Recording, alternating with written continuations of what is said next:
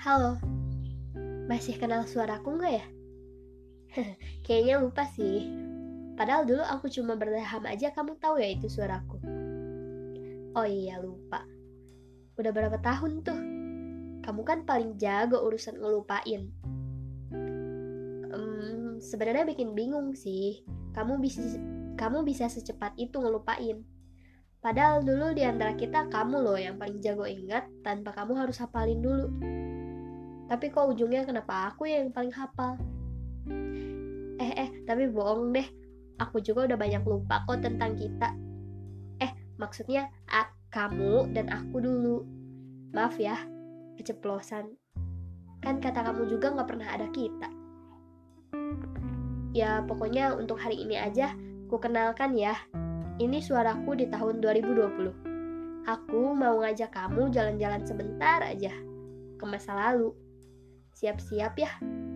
Jangan sampai kesasar atau malah gak bisa pulang. Soalnya aku bukan lagi pulangmu. Meskipun cuma nginep sebentar aja, gak bisa. Gak ada lagi ruang buat kamu. Eh ngomong-ngomong siapa sih aku ini? Aku. Aku orang yang paling anti bucin waktu itu duniaku dulu bosenin, monoton. Isinya cuma main sama temen, nongkrong, jadi penulis, jadi pengurus OSIS, urusin mading, dan pramuka. Temen-temen ngomongin pacarnya, aku gak tertarik dan gak mau tahu. Aku udah senang sama apa yang ada waktu itu. Aku menolak siapa saja yang datang atau berusaha datang. Tapi kamu datang. Iya, kamu. Waktu itu tahun 2015. Kamu berhasil mendobrak pertahananku. Aku yang kaku, aku yang bisu, aku yang gak mau ngomong sama orang yang gak aku kenal, apalagi urusan gak penting. Beberapa orang bilang aku galak, cuek, dan aku masa bodoh. Tapi waktu itu kamu selalu ajak aku bicara, aku gak kenal kamu, aku sebisa mungkin menghindari ngomong sama orang yang gak aku kenal. Sebenarnya bukan lebay atau gimana, karena aku itu gak terbiasa. Sialnya, waktu itu topik kamu selalu aja bikin aku ngerasa gak ada alasan untuk kejawab. Di lain sisi, topik yang kamu bahas buat aku ngerasa apa ya? Kayak tertarik obrolan yang kamu buat ternyata punya kualitas gitu. Nggak kayak orang-orang yang nanyanya tuh itu itu lagi itu itu lagi. Kadang-kadang kayak ngebanggain dirinya sendiri yang bikin aku ih apa sih ini orang? Tapi kamu beda. Kamu punya kesan yang beda. Hebatnya kamu setiap kali aku jawab kamu selalu punya cara untuk memperpanjang obrolan dan bikin aku pengen lama-lama sama kamu. Dan ketika itu berlangsung kamu bicara dengan menatap aku Tatapan mata kamu anehnya bikin aku grogi, padahal aku terbiasa menatap mata lawan ketika bicara. Tapi tatapan mata kamu beda. Itu bikin aku canggung dan jadi salah tingkah. Pesona kamu menguar lewat mata kamu. Itu bikin aku seolah ada dalam dimensi yang beda. Aku nggak tahu itu apa. Yang aku tahu, pas kita selesai ngobrol dan kamu pergi, aku aku jadi ingin nahan kamu. Aku pengen ngobrol lagi lebih lama sama kamu. Kamu ternyata enak ya diajak ngobrol. Aku juga punya topik yang gak kalah menarik untuk diceritain. Lama-lama selain ngobrol aja ternyata aku jadi sadar. Aku sering mencari kamu dalam hiruk pikuknya keramaian di sekolah Bahkan sering nggak fokus di kelas ketika kamu kelihatan dari jendela sedang men sedang jalan menuruni tangga.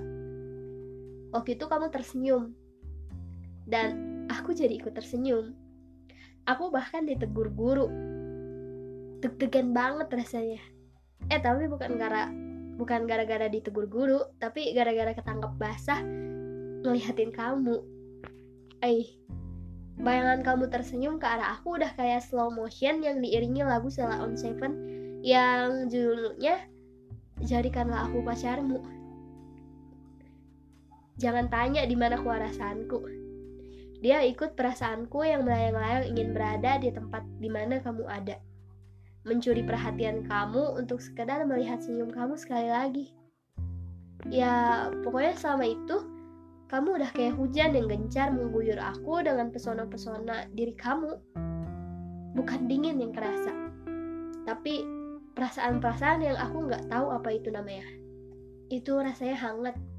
Orang-orang sih bilang itu cinta. Tapi, ah masa iya sih? Aku jadi bertanya-tanya, apa iya aku jatuh cinta? Berarti apa yang dia lakuin selama ini adalah rencana yang untuk bikin aku jatuh cinta. Gitu. Berarti dia udah lebih dulu dong cinta sama aku. Kalau iya, gawat. Aku ngerasa gak bisa nolak fakta. Ternyata aku jatuh cinta. Hal yang sebelumnya benar-benar gak mungkin buat aku. Aduh, aduh.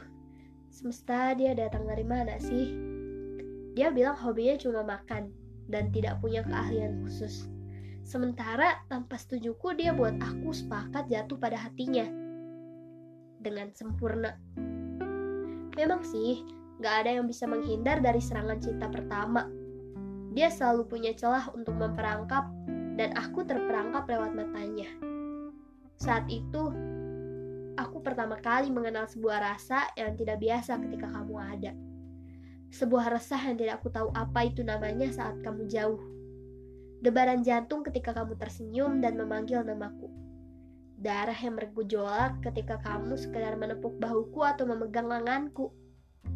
Bahkan, hujan batal turun kalau kamu datang. Seluruh masalah cuma jadi masalah kalau kamu di sini. Aku bahkan kesulitan menemukan perbedaanmu dengan manusia lainnya. Yang ku tahu cuma satu, Ketika denganmu, kurasakan denyut berdetak memanggil-manggil namamu. Proses yang sederhana, tapi rasanya bagai terhipnotis. Mengalir begitu saja seperti tidak punya pilihan apa-apa selain jatuh cinta padamu dengan pasrah. Waktu itu, aku cuma tahu aku ingin bersamamu dalam jangka waktu yang lama. Siklus cinta memang selalu sama.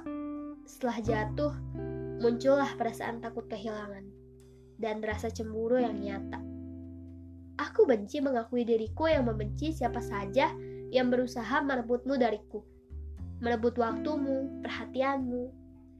Bagaimana caranya agar aku bisa selalu bersama kamu tanpa kamu bisa dimiliki orang lain? Sampai akhirnya aku merasa ingin memilikimu untukku saja. Ternyata ketika kamu merasakan yang sama, kita sepakat untuk menjalani ini dengan resmi. Berpacaran. Aku senang. Tapi apakah bagikatmu akan membuat orang-orang mengerti bahwa mereka tak punya kesempatan untuk memilikimu? Masa bodoh ah. Yang ku tahu aku memiliki kamu. Dan rasa takut kehilangan itu pada akhirnya tidak berhasil mendapat celah untuk sebuah perpisahan yang kebanyakan tidak mungkin tidak mungkinnya daripada harus mungkin. Perkenalkan, seseorang yang pernah jadi istimewa pada masanya itu kamu. Seseorang yang mengenalkan aku pada sejuta warna cinta. Terima kasih ya. Terima kasih sudah mengenalkan aku pada cinta. Entah itu cinta keberapa buatmu, tapi buatku itu yang pertama. Meski akhirnya kamu memilih pergi, kamu tetap hebat buatku.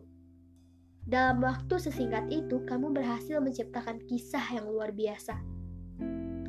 Kamu berhasil mengenalkan aku rasanya cinta yang bahagia, yang bahagianya tak bisa diungkapkan lagi dengan kata-kata, sampai luka yang tak punya suara. Terima kasih. Terima kasih pernah datang membawa mawar paling indah. Meskipun sekadar menitip kisah yang sedemikian singkatnya lalu memahat luka paling sempurna. Menjadi kehilangan panjang yang seolah tidak mengizinkan aku bahagia atas kepergianmu. Aku sadar, kamu sesempurna itu dan aku memang pantas atas sebuah kepergian dan kehilangan.